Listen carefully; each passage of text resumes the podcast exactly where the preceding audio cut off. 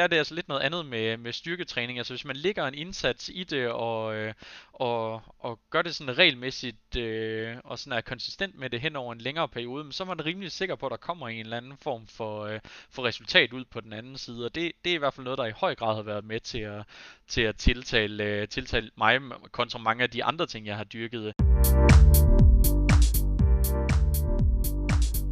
Velkommen til træningsteamen. Træningsteamen er for dig, der vil have mere viden om styrketræning og om kost. En podcast fri for bro science og quick fixes.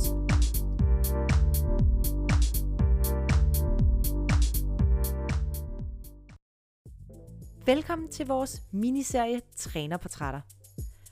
Her på træningsteamen vil vi gerne præsentere jer lyttere for alle vores dygtige trænere i Fisker Performance.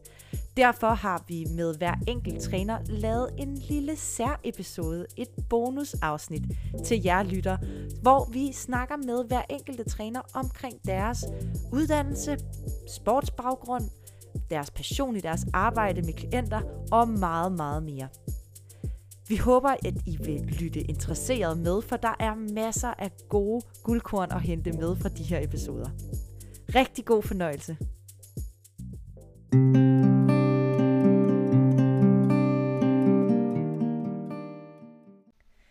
Mit navn er Michelle, og jeg er din vært, og du er tunet ind på et trænerportræt. Og i dag har jeg øh, på en online forbindelse fået øh, besøg af Emil Fuglsang, som er træner i Fisker Performance i Klub Fisker, og jeg skulle lige til at sige Klub Aarhus, Klub Fisker, som er placeret i Aarhus. Hej Emil, og velkommen til træningsteamet. Hej Michelle, og mange tak.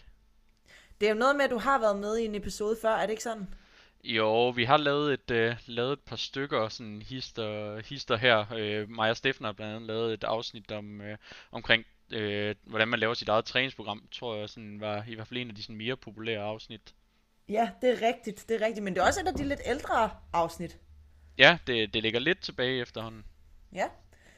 Men øhm, i dag, der skal vi simpelthen øh, lære dig, Emil, lidt bedre at kende. Jeg og lytterne skal lære dig bedre at kende. Vi skal høre lidt omkring, sådan, hvad du øh, bruger din tid på i store træk. Omkring din egen træningsbaggrund, din uddannelse, hvordan du er blevet en del af Fisker Performance. Og øh, så skal vi også øh, snakke lidt mere omkring, sådan, hvad du synes, der er særligt øh, ved dit arbejde som personlig træner, og også det her med at arbejde med styrketræning. Øhm, og vi kommer blandt andet lidt ind på sådan holdsport versus styrketræning. Hvad kan øh, det der styrketræning, øh, som du finder særligt specielt? Så øh, det kan øh, lytterne godt glæde sig til at høre mere om. Og jeg glæder mig også, fordi Emil, vi, øh, vi er jo kollegaer i det samme, øh, i det samme team, men øh, vi har jo vores gang i hver vores ende af landet, skulle jeg til at sige. Jeg er i Valby i Klub Skov, og du er i Klub Fisker i Aarhus. Vil du ikke øh, give mig og lytterne en lille introduktion af, øh, hvem er du, og hvad kan du godt lide at bruge din tid på?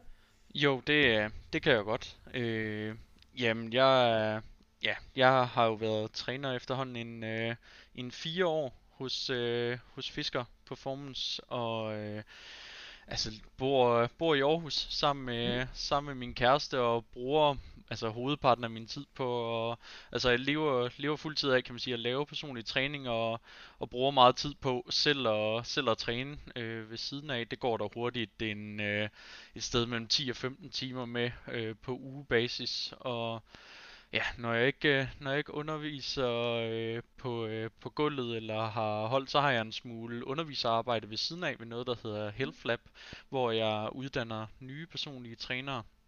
Øh, ja, og så ellers så kan jeg godt lide at spille computer og spille, øh, spille musik, øh, primært guitar og hygge mig, hygge mig med det. Det øh, tror jeg sådan overordnet set, det dækker, dækker det ind.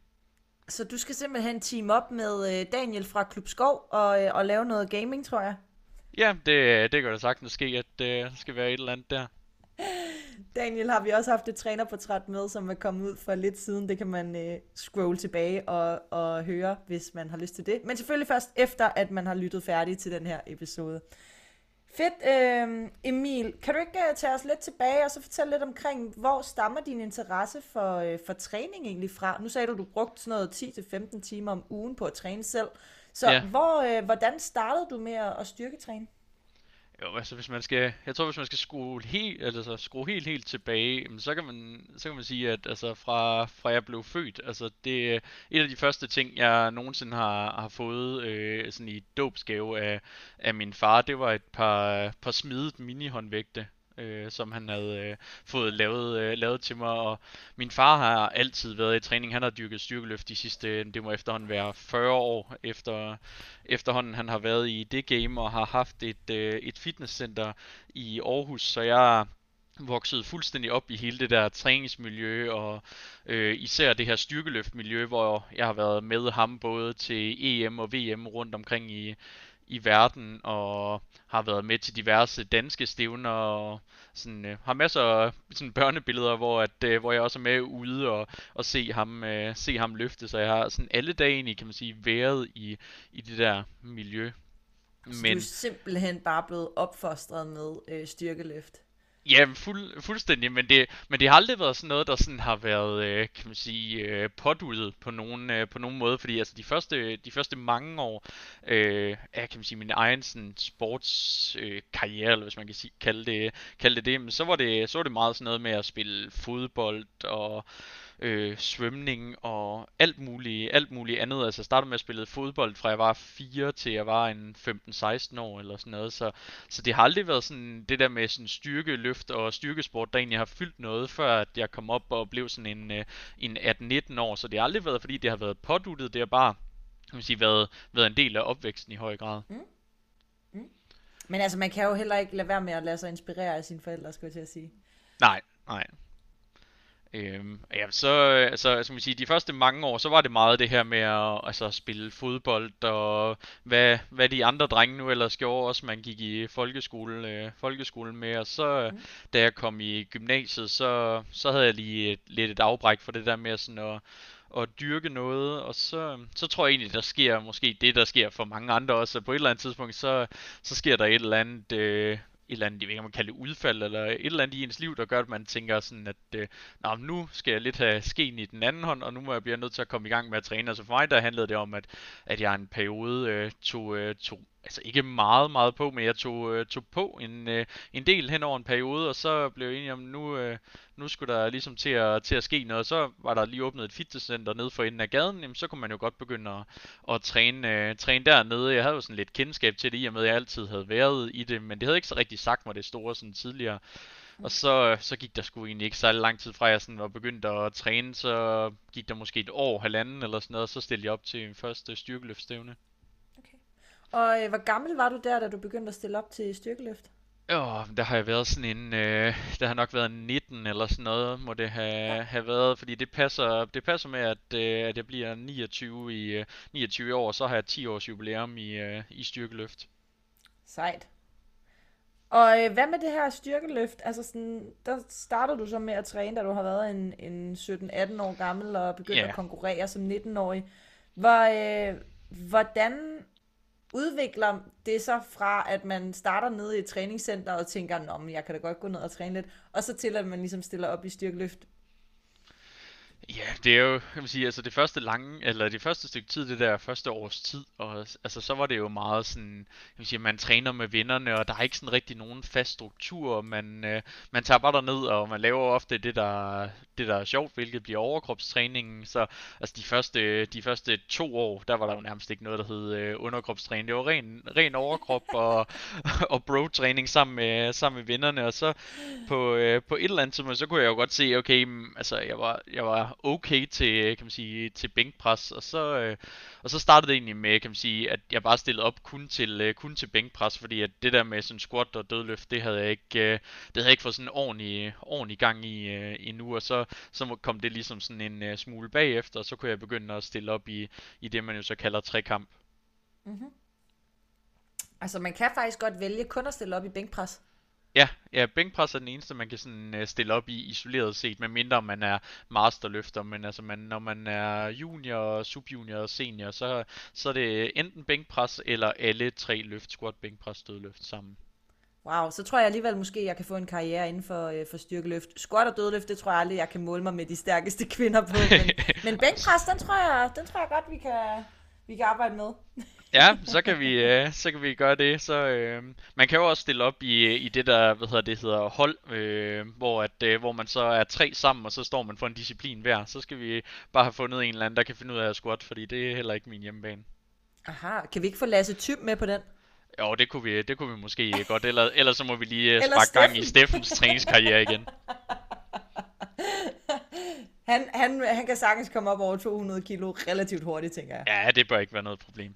Okay, ja, ja, det her, det, øh, der må jeg altså tage dig på ordet. Nu har du også sagt det højt for øh, alle lytterne, så øh, den, den, vi, øh, øh, den skal vi nok komme med. Den, øh... Ja, det, øh, det, må, det må være en målsætning. Og hvordan udviklede det her med at interessere dig for træning på egen hånd? Hvordan blev det til en karrierevej, som du faktisk er gået af, og er fuldtidspersonlig træner i dag?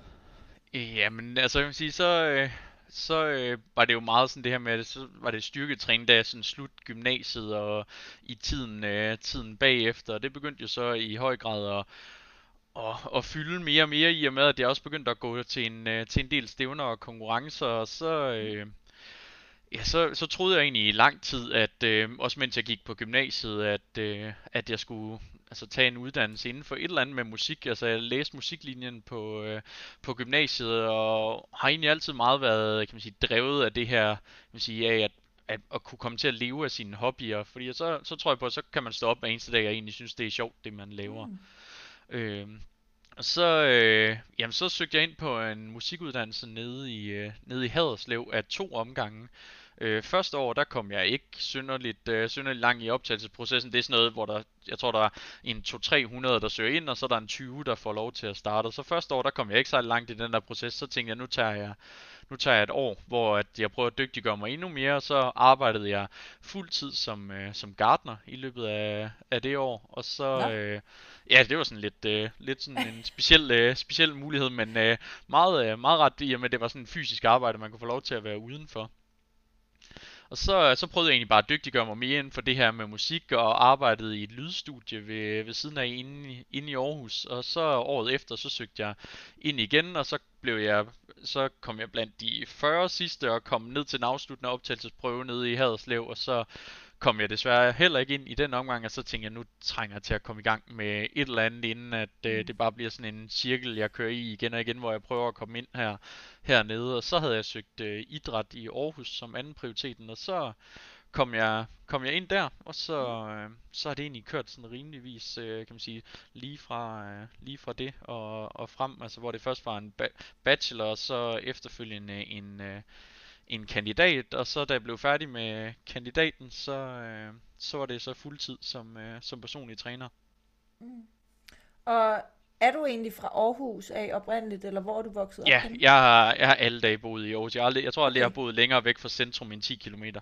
Okay. Så øh, jeg er meget snit, altså på mange, på mange punkter, og det er også, altså kan man sige, når vi så også kommer til det her med at snakke om træning og, og hverdag og sådan noget, så jeg er på mange måder sådan vanedyr. Jeg kan rigtig godt lide, at tingene de er sådan meget firkantede, som de plejer at være, og at der ikke sker sådan for mange, øh, for mange ændringer. Så altså det der med at bo i, bo i Aarhus og, og blive boende her, og der ikke sker for meget nyt på, det, øh, på den front, det, det passer mig rigtig, rigtig fint. Det er lidt sådan, jeg har det med København. Jeg skal heller ikke bo for langt væk fra København, tror jeg. ja. Fint. Jamen, øh, fortæl lidt mere om din, øh, om din bachelor og din, øh, og din kandidat. Hvad skrev du øh, speciale, bachelorprojekt og speciale om? Jamen, så hvad hedder det? Jamen, der i løbet af, af universitetstiden, så øh, jeg dyrkede meget styrkeløft jo stadigvæk, mens jeg læste på universitetet og brugte stadig mange timer på, på at træne. Og så fandt jeg rimelig hurtigt ud af, okay, bænkpres og dødløft, det er sådan der er sgu okay, øh, okay kørende i, i hvert fald på, øh, på styrken, men det der, det der med squat, det, det kører sgu ikke øh, særlig meget. Og så begynder man at interessere sig for, jamen, hvad fanden er det, der gør, at, øh, at jeg ikke er særlig god til at squatte, eller det måske ikke er så meget min, øh, min hjemmebane. Så prøver man at dykke lidt ned i det, og så lige pludselig så bliver det så til et, øh, til et bachelorprojekt, og det bachelorprojekt, det bliver så lige pludselig til et speciale projekt på kandidaten også, og så har man, øh, så har man lige pludselig brugt øh, fem år på universitetet på virkelig at dykke, øh, dykke ned i squat og blive, øh, blive god til det, og man har skrevet, øh, så skrev jeg sammen med min øh, øh, skønne specialemakker Anders, dem der skrev vi, øh, skrev vi et par videnskabelige artikler på baggrund af det, hvor vi så fik en af dem øh, udgivet. Spændende. Sejt. Ja, det var, det var i hvert fald sådan også øh, rimelig stort for os, øh, for os begge, det der med, at sådan, okay, men det er ikke kun os, der synes, det er fedt. Vi kan faktisk øh, producere noget, som øh, ja. folk ude i, ude i verden også synes, synes er, er interessant. Ja, lige præcis. Men endnu vigtigere spørgsmål er, blev du så stærkere af at skrive bachelor og specialet i dit squat? Blev du bedre? Oh, jeg tror ikke lige, det var den uh, tid, hvor jeg blev, uh, blev allermest, uh, blev allerstærkest. Det uh, tror jeg, de fleste, der kender, altså, der ved, når man skriver bachelor special, det er ikke lige den tid, man, uh, man bruger allermest tid på, kan man sige, de ting, der ligger rundt om. Så det var nok ikke der, at det rykkede uh, allermest, men jeg synes i hvert fald, det var med til at udvikle min viden inden for området rigtig, rigtig meget. Så jeg, så jeg blev sådan skarpere på, okay, hvad er det, der skal, hvad er det, der skal til for at blive en god squatter, og mm. måske også, hvad er det for nogle nogle individuelle ting, som man måske bare ikke lige kan gøre, gøre noget ved. Altså hvordan man er individuelt disponeret for at blive god øh, til forskellige ting. Ja, ja. Og hvordan blev du, øh, nu sagde du i uh, introduktionen, at du blev, uh, at du arbejdede som træner i en fire års tid. Hvordan blev du uh, træner hos Fisker Performance?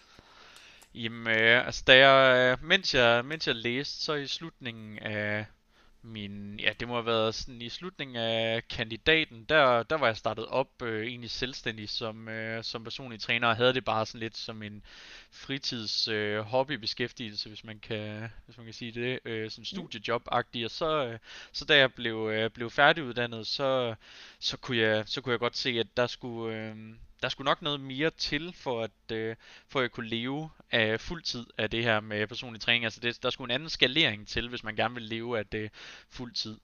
Og så havde jeg, på det tidspunkt, havde jeg kendt, øh, jeg kendt Steffen et par, par år, øh, helt tilbage, da da jeg blev færdiguddannet som, øh, som træner. Der, der, hvad hedder det, Steffen han arbejdede lige rundt om hjørnet, og så, så skrev jeg, skrev jeg til ham, øh, jeg har hørt, øh, jeg har hørt godt om dig, øh, og det du laver, må jeg komme ned og kigge med?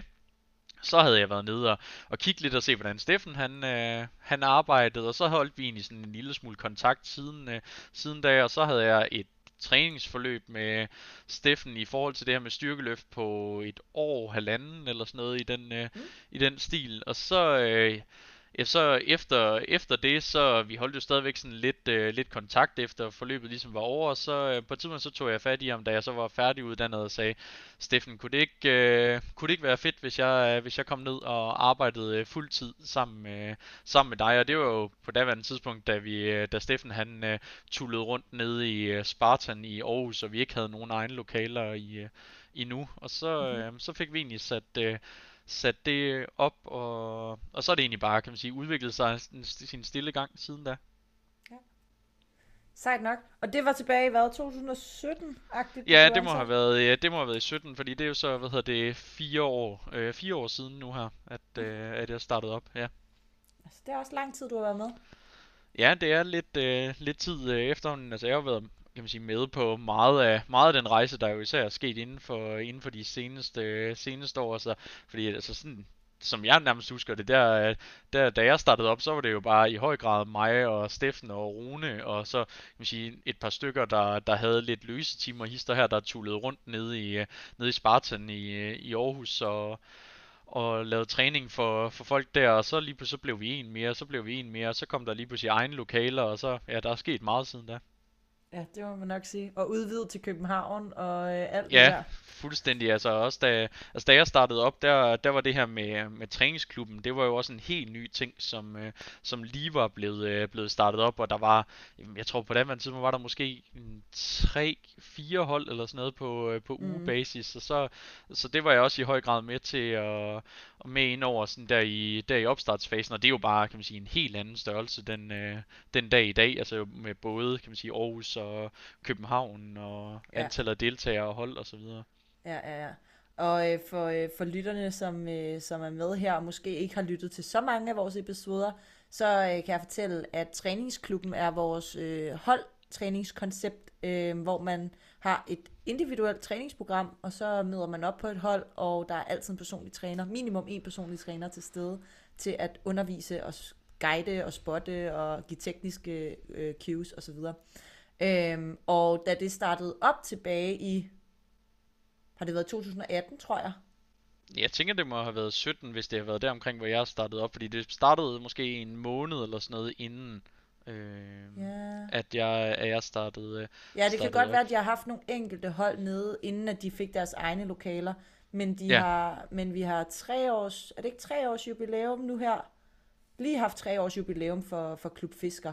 Og jeg kan Ja. huske, at det var, det var der, hvor de virkelig begyndte at køre med, med det her Fiskerpowerhold, som det hed dengang. Ja, det var det. Øhm, som i dag hedder Træningsklubben. Øhm, og, øh, og som jo også har egentlig lagt grundlag for, øh, for mange af de andre sådan koncepter, vi har fået udviklet. Vi har jo øh, Mommy Power, som er for, øh, for kvinder med, øh, med et lille barn, eller gravide kvinder. Sådan eftertræningsfødselshold. Øh. Efterfødselstræningshold. Wow, det skulle jeg lige sige rigtigt. øhm, og, øh, og vi har vores, øh, hvad hedder det, Fit and Science, mit øh, træningskoncept, som er for døve, som også bygger på træningsklubbens koncept. Og så har øh, du har jo også dit koncept, øh, Emil, som hedder Styrkeklubben. Ja, ja det hvem, var... er, hvem er Styrkeklubben for? Jamen, styrkeklubben, det er jo sådan... Altså, det startede jo egentlig med, at jeg trænede et par, et par styrkeløfter. Øh, og, og så gik jeg egentlig med nogle tanker om... Altså, jeg har jo altid været, kan man sige, glad for at træne, og har egentlig også styrket styrkeløft, men uden at sådan altid at komme så meget ned i en klub, øh, på den måde, som måske nogle andre dyrker, dyrker styrkeløft. Øh, hvor, at, øh, hvor man så kommer måske dernede fire, fem gange om ugen eller et eller andet, så kommer jeg måske en, øh, en gang om ugen max, altså sådan afsted ned i, ned i klubben, og så, så så jeg jo mange, kan man sige, ude i, ude i de almindelige center, som egentlig også synes, at det der med at lave squat og bænkpres og dødløft, det var jo egentlig, det var også meget, øh, meget sjovt, men man havde nok ikke nødvendigvis et, øh, et ambitionsniveau om, at men jeg skal stille, stille op til det her styrkeløftstævne, men man synes egentlig stadigvæk, at det er sjovt at blive bedre til, øh, til det her løft her. Og så, øh, så tænkte jeg, jamen, hvorfor fanden ikke lave et eller andet koncept, som, øh, som ligesom kan rumme, kan rumme det, hvor man ligesom kan komme hen og være sammen omkring, at man synes, at det er sjovt at løfte, løfte tungt, men man behøver ikke nødvendigvis at have en ambition om at stille op i, øh, stille op i styrkeløft, men man kan få noget råd og noget vejledning, og, og ikke mindst også noget, øh, noget programmering på et niveau, der sådan, øh, kan man sige, lever, lever op til en, til en vis kvalitet, der kan mm. sikre, at man, at man kan rykke sig på, øh, på de her løfter, så, øh, jamen, så startede det med, at vi var måske en fire, fire stykker eller sådan noget, og så er det egentlig bare vokset, øh, vokset stille og roligt, og nu tror jeg, vi er oppe og være en, øh, en 14 mand eller sådan noget i, Mm. øh, i Aarhus på det, hvor sådan cirka halvdelen, det er folk, der dyrker styrkeløft på konkurrenceplan, og den anden halvdel, det er egentlig bare folk, der synes, det er, det er fedt at, at løfte tunge ting og have det her fællesskab omkring, øh, omkring at mødes og have nogle andre at træne sammen med og snakke med omkring det. Fordi der er nok mange, tror jeg, der går rundt ude i fitnesscenterne, som egentlig også synes, det her det er fedt, men som ender med at stå meget og træne tung squat alene, eller så har man lige en træningsmarker, man har med en gang imellem. Men, men det der med faktisk lige pludselig at have et fællesskab om at, om at dyrke det, uden at det behøver så at være på et plan, der gør, at at sådan, jamen, man skal ud og konkurrere, eller mm. det skal blive noget sådan større. Altså, der er ikke, der er ikke sådan, at der er noget, nogle forudsætninger for, at du skal kunne løfte det eller det. Det, det handler egentlig bare om, kan man sige, at man synes, det er, det er sjovt. Det er sådan, kan man sige, styrkeaspektet i at træne. Ja. Ja, jeg kan ret godt lide det, du siger med den her sådan, det her fællesskab, der også kan opstå omkring det, fordi man møder øh, rigtig mange, øh, hvad hedder det, mennesker, som egentlig godt bare kan lide det der med den der tunge træning, men, men også programmeringsdelen, som mm. jo er ret vigtig, fordi en ting er, at man har et fællesskab, hvor man kan mødes om den samme interesse, men en anden vigtig ting ved det her med at blive bedre øh, i sin træning, er jo også rigtig meget øh, relateret til, til programmering, altså der simpelthen er en eller anden form for, øh, for fremskridt og, øh, i ens træning. Ja, i hvert fald kan man sige, når man er nået, når man er nået over de der newbie games, hvor det hele det bare er guld og grønne skove, og man får mm. øh, øh, resultater nærmest bare af at tænke på at løfte en øh, vægt, så, øh, så begynder det jo at være altså sådan i høj grad interessant at, mm. at gøre sådan nogle overvejelser i forhold til øh, programmeringen. Og der, der så jeg jo også bare, at der var rigtig mange, der ender med at få, øh, kan sige, enten bare hente et eller andet ned fra, ned fra nettet, hvor de tænker, jamen, så der står øh, squat, øh, bænkpres, dødløft på det her, eller der står styrkeløft, eller der står et eller andet, og så, og så kaster man sig ud i, ud i det. Men altså det der med at, sådan, at skabe øh, gode øh, styrkeresultater for den enkelte, det handler i høj grad om at, kan man sige, at lave noget programmering, som er tilpasset den enkelte, og tilpasset de udfordringer, man, man har i, øh, i sin, øh, sin løft. Øh, Ja. Så der, der, der, troede jeg, der her tror jeg i hvert fald på det der med, at, at kan man sige, at, at lave individuel programmering på, øh, kan man sige, også på et prisniveau, øh, hvor, at, hvor at mange ligesom kan få, øh, få glæde af det, og føle, mm. at de får et individuelt produkt, der faktisk gør, at de kan rykke, rykke sig i deres, øh, mm. i deres mm. træning, frem for at det bliver sådan noget lidt mere generisk, at man går ud, og så finder man nogle af de her klassiske, sådan noget Small eller Shaiko, eller hvad, hvad det nu ellers hedder, de her, de her programmer her. Øh. Så der vil jeg rigtig gerne være med til at, at, at lave god programmering, som var tilpasset øh, den enkelte. Så det har i høj grad også været en, en del af målsætningen med øh, det at lave øh, styrkeklubben. Ja. Nu ved jeg, at mange af de øh, lyttere, vi har her på træningsteam, mange af jer, der lytter med, øh, har et øh, relativt højt øh, træningserfaringsniveau. Øh, mange af jer har trænet i en 3, 4, 5, øh, og nogle af jer helt op til 10 år øh, har lavet noget styrketræning. Øh, og der ser jeg også tit, at øh, det, når man når et vist niveau, ligesom du siger Emil, når man når ud over den her øh, begynderfase, så, øh, så kan man godt starte på et, et, gener, et generisk, generisk træningsprogram, altså et, som er standardiseret, man henter det ned fra nettet.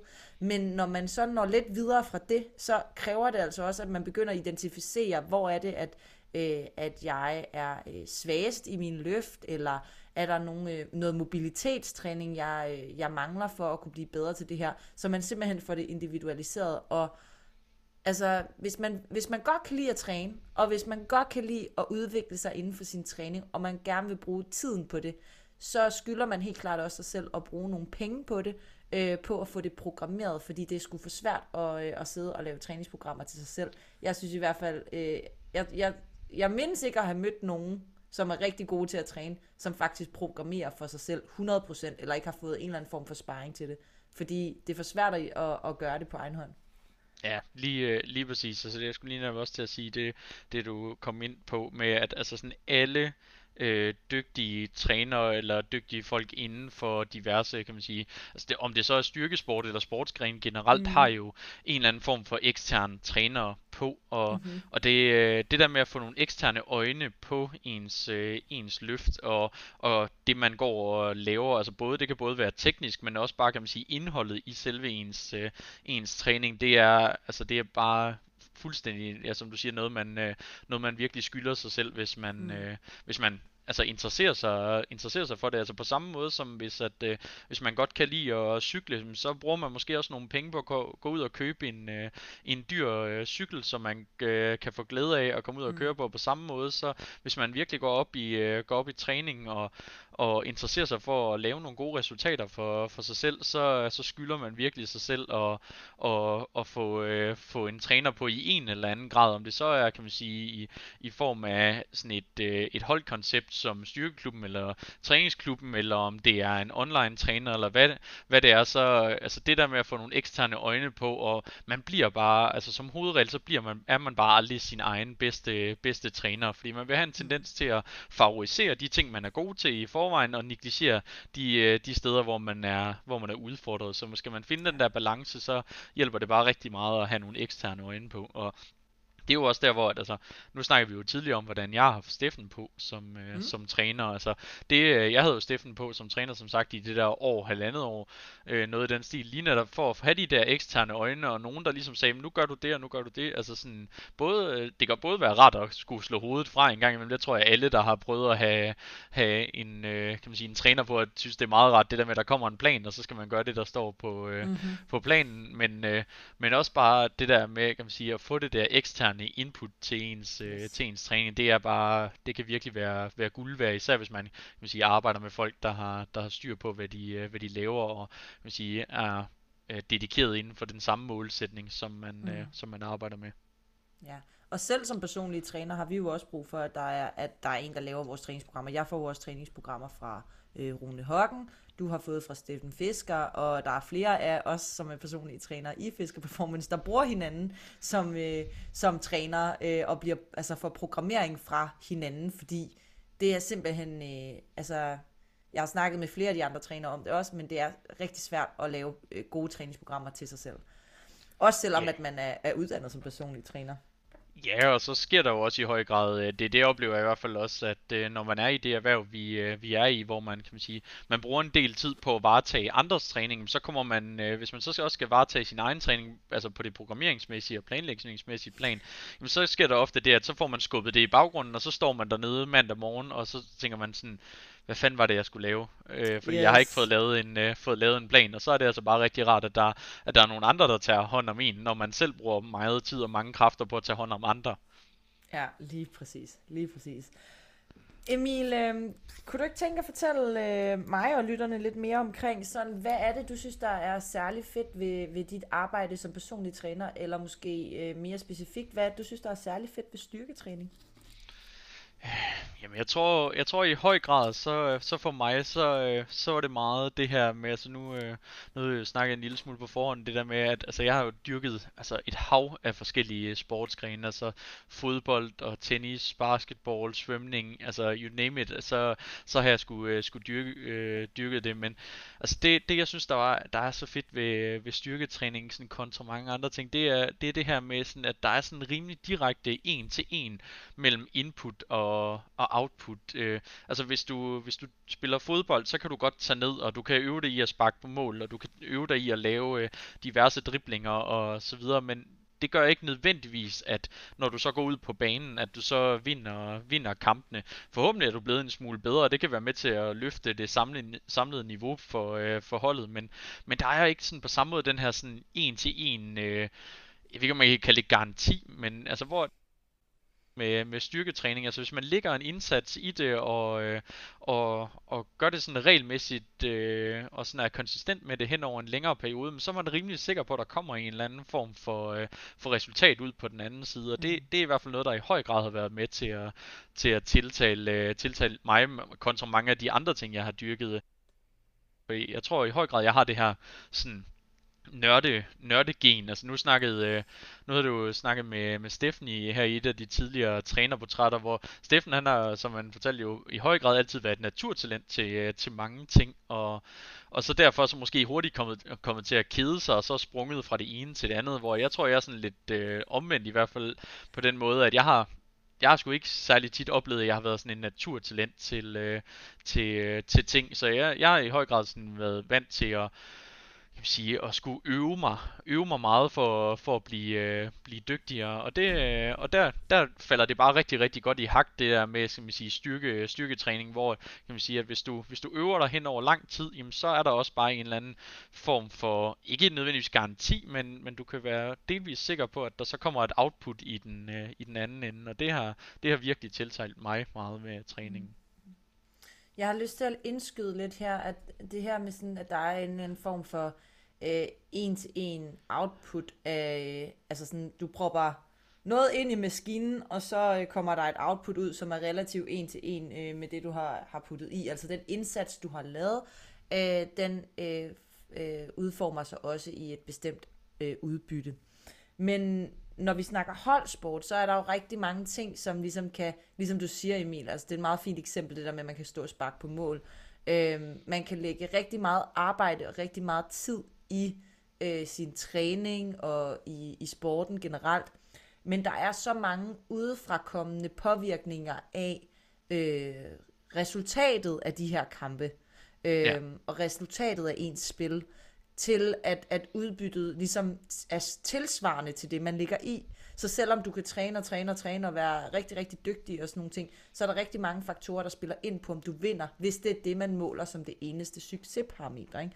Der er ja. jo mange, jeg forestiller mig, at der er mange, nu er jeg heller ikke selv øh, den store holdsports øh, entusiast, men der er mange... Øh, øh, fodboldspillere og håndboldspillere, som også snakker om det her med, at det handler jo ikke kun om kampene, altså om at vinde kampen. Det ved jeg godt, altså inden for sport og konkurrencesport og sådan noget, så handler det jo om at vinde. Men man, hvis man skal kunne være i den sport, så forestiller jeg mig også, at man er nødt til at se på nogle andre ting som succesparametre, end kun at vinde øh, kampe. Ja. Ikke?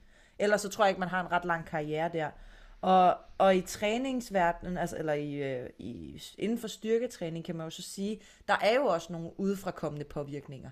Altså, der er jo et familieliv, der kan påvirke ens, øh, ens øh, hvad hedder det, hvor, hvordan ens indsats ligesom, øh, hvor, hvor meget man kan ligge i det, man laver, men så ligger det mere, påvirkning ligger mere på ens indsats, end det egentlig ligger på, på øh, hvad hedder det, på udbyttet, eller hvad kan man sige, eller hvordan det ligesom transformerer ja. sig til udbytte. Forstår du, hvad jeg mener? Forstår Ja, lytterne, ja, ja. hvad jeg mener? Ja, så det vil sige, det, altså, det, sådan, det ligger, kan man sige, det ligger i, i, kan man sige, i input-delen, og ikke i output-delen af Ja, det. så er der nogle genetiske faktorer, der er noget omkring kosten, der kan spille ind, der er øh, ens øh, psykiske velbefindende, øh, stress på arbejde, familieliv, som jeg sagde lige før, osv. osv. Så der kan være mange faktorer, øh, som kan påvirke, hvor meget, altså hvor stor en indsats man ligesom ligger i det, og også hvordan outputtet er, fordi man kan jo ikke gøre noget ved sine gener. Nej, nej, det øh, kan man sige, altså der, altså det, der må man jo i høj grad, kan man sige, øh, acceptere jo det, man, øh, man sige, det man er givet fra, fra Mm. mm. naturens side. Altså det her, altså det har i høj grad også været en, en rejse for mig under, undervejs. Altså som sagt, nu har jeg jo dyrket det her styrkeløft i, øh, i 10 år. Altså da jeg startede i det, der handlede det meget om det der med at opnå nogle resultater, og øh, hvis jeg tager til den her konkurrence, hvad, hvad tror jeg så jeg kan blive, og kan jeg få medaljer til DM og, og sådan noget, hvor at, altså sådan at der hvor jeg er den dag i dag, det her, der er det bare langt højere grad gået, gået op for mig, at der er så mange ting, man ikke, man ikke kan styre i, i forhold til ens, kan man sige, genetiske potentiale og og hvad man responderer godt på og, og så videre, så må man egentlig bare acceptere, at det i langt højere grad handler om at blive en bedre version af sig selv, altså ikke på, kan man sige, sådan et, øh, en menneskelig plan, men altså på, altså set i den her træningsmæssige øh, sammenhæng, at, øh, Mm.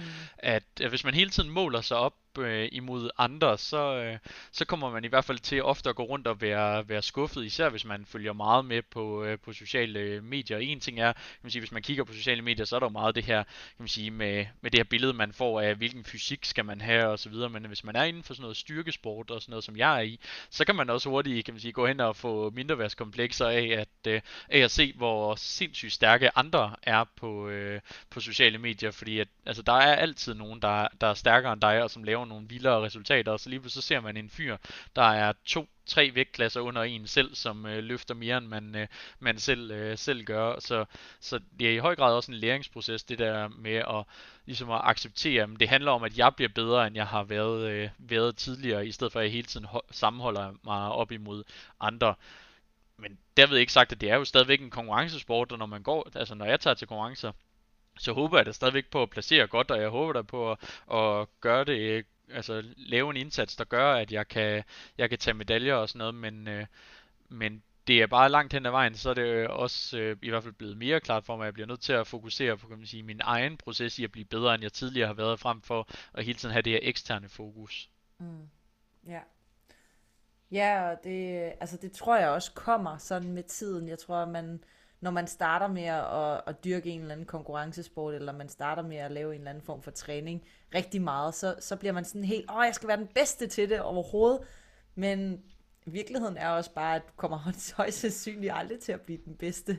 Altså, der Nej. vil næsten altid være nogen, der er bedre end dig, medmindre du selvfølgelig er inden for øh, verdenseliten øh, Ja. i et eller andet given sport, ikke? Ja, fuldstændig. Altså, så det, det er, altså, jeg, og jeg ved heller ikke, om det har været en del af det der med, kan man sige, at blive, at blive mere voksen under, undervejs. Altså, som sagt, da jeg startede, så var jeg jo de der 19, øh, 19 år, og der, der har man måske sådan lidt anden øh, tilgang øh, til det, og så, øh, altså, så, øh, så ved jeg ikke, om man bliver mere voksen under, undervejs i processen også, og, og lærer, at, kan man sige, at, at det er den her, den individuelle udvikling, som, øh, som i høj grad, øh, fylder, fylder noget, og det er jo så virkelig også det, jeg vil sige, nyder at tage med over i mit arbejde, når jeg arbejder med, Mm. med folk. Altså det her med, kan man sige, at det handler ikke om, om man er det i ene eller det, det andet sted, men det handler om at have det her ønske om at, at, at komme på den her rejse og få den her personlige udvikling, som det i en eller anden grad kan, kan være, og få den her fysiske forandring. Om det så handler om at blive, blive stærkere, eller om det handler om at tabe øh, x, antal, øh, x antal kilo, så, øh, så den der, sådan kan man sige, den der individuelle rejse og forskel, som, øh, som træningen kan, kan gøre, og, og det at man, kan man sige, man ligger en indsats, og så får man et udbytte ud af det, at det, øh, det, det tror jeg i høj grad er det, der er med til at træne mig, eller hvad hedder, tænde mig i mit arbejde. Vi bliver gamle og kedelige. Eller også, er det, eller også er det fordi, at man finder ud af, når man er de der 17-19 år gammel, så tænker man, jeg har stadig chancen for at blive verdensmester inden for det her. Og Ja. når man så ligesom kommer op til slutningen af 20'erne, så ved man godt, ja, det løb er sgu nok kørt. Hvis jeg ikke er verdensmester allerede, så... så hvis jeg ikke er, er længere nok... end hvor jeg er nu, så, så ja. er der nok lang vej øh, hjem, ja. hvis, det, hvis det skal nå at lade sig gøre. Præcis, så, så, så kan det sgu nok ikke lykkes alligevel. Så, øh, så må man jo prøve at finde meningen med galskaben i andre ting, som for eksempel ja. i processen, og ligesom skifte mere over. Det er i hvert fald et, øh, et meget klassisk, øh, en meget klassisk udvikling, og, og noget, som jeg hører fra mange mennesker, at når man er ung, jamen så skal man bare have resultater, og det handler kun om udbytte, og, øh, og så finder man ud af, at okay, måske var der faktisk også noget andet ved det her, der var, øh, der var givende og meningsfuldt for, for mig. Ja. Spændende, Emil. Jeg tænker, at vi er ved at være nået dertil, hvor at øh, hvis der er nogle steder, hvor man kan se mere til dig, så må du meget gerne øh, lige lave lidt, øh, lidt reklame for, øh, for en Instagram-profil eller nogle andre steder, hvor man kan, øh, hvor man kan læse mere om dig og dit arbejde? Ja, altså hvis man, øh, hvis man synes det her med Styrkeklubben er interessant, så kan man jo finde det enten på Fisker Performance hjemmeside eller styrkeklubben.dk. Øh, altså vi holder som sagt til i, i Aarhus og træner på nuværende tidspunkt øh, sammen hver, hver onsdag. Og ellers hvis man skal finde mig på øh, sociale medier, så er det øh, liftet.dk øh, på, øh, på Instagram. At, øh, man og det er noget med en masse underscore, er det ikke det? Jo, det er, hvad hedder det, lift underscore 1 underscore dk, sådan som jeg, sådan som jeg husker sådan. det. Sådan. Lift it. Simpelthen. Jeg er vild med det navn.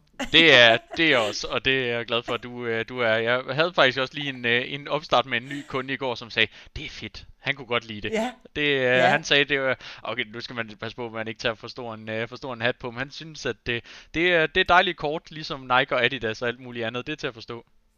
Ja, lige præcis. Er det forbundet med dit uh, tidligere arbejde, da du, var, da du startede som selvstændig? Ja, altså det, det altså så skal man jo have et eller andet navn, og jeg kan man sige, jeg har aldrig været sådan, altså det har jo aldrig sådan kan man sige, lidt ligesom øh, Steffen, er, skal man sige, godt kan lige sådan være sådan lidt, øh, lidt tilbageholdende og ydmyg, så kan man sige, det, det har aldrig sådan, kan man sige, skulle handle, skulle handle om mig, det der med at træne, øh, træne andre, så jeg kunne egentlig bedre lide at, at få et øh, firmanavn, der ikke hed Emil Fuglsang personlig i træningen, altså det, øh, det måtte godt øh, hedde et eller andet, som, øh, så det ikke blev bundet så meget op på mig som person, men et eller andet, der stadigvæk fortalte øh, noget om, hvad det var for en øh, passion, jeg havde, og så, så synes jeg egentlig, det der med liftet, det, øh, det fungerede rigtig, rigtig godt i, øh, i forhold til det. Det gør det også. Det gør det også. Emil, tusind tak, fordi du havde, været, havde lyst til at være med øh, i den her episode, i det her trænerportræt, og Jamen, fortælle lidt. lidt mere omkring dig selv. Det var, øh, det var rigtig hyggeligt. Vi kunne have snakket meget længere, tror jeg. Ja, det, det er jeg i hvert fald kendt for godt at kunne finde på. Ja. ja, men jeg synes også, det har været rigtig hyggeligt, Michelle, og mange tak for snakken. Selv tak, og tak fordi, at du lyttede med på den her episode. Og det var så afslutningen på denne episode. Hvis du gerne vil læse mere om træningstimen og om det enkelte afsnit, så kan du klikke ind på træningstimen.dk. Og hvis du har spørgsmål til den enkelte episode, eller har forslag til emner, vi kan tage op i en fremtidig episode, så har vi oprettet en Facebook-gruppe, som du kan tilmelde dig. Facebook-gruppen hedder Træningstimen, og jeg håber, at du vil være med. Og hvis du kunne lide den her episode og gerne vil have flere episoder fra os, så vil vi sætte stor pris på en god anmeldelse i din podcast-app. For det er ingen hemmelighed, at vi laver den her episode for netop dig derude, og vi tjener faktisk rigtig lidt penge ved at lave podcast. Faktisk ingen penge. Så måden du kan hjælpe os på er ved at dele vores podcast og anmelde den, så vi kan få vores podcast ud til så mange som muligt og forhåbentlig hjælpe dem. Og det er netop derfor, vi gør det her. Hvis du gerne vil læse mere om Fisker Performance og hvad vi ellers foretager os, så kan du følge os på både Facebook og på Instagram under navnet Fisker Performance. Og så er der vist ikke andet end at sige tak fordi du lyttede med. Vi høres ved.